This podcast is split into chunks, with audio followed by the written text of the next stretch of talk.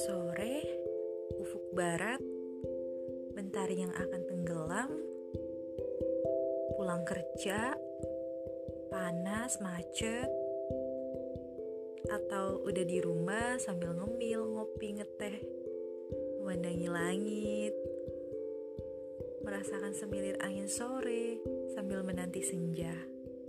Inilah podcast saya, Menanti Senja.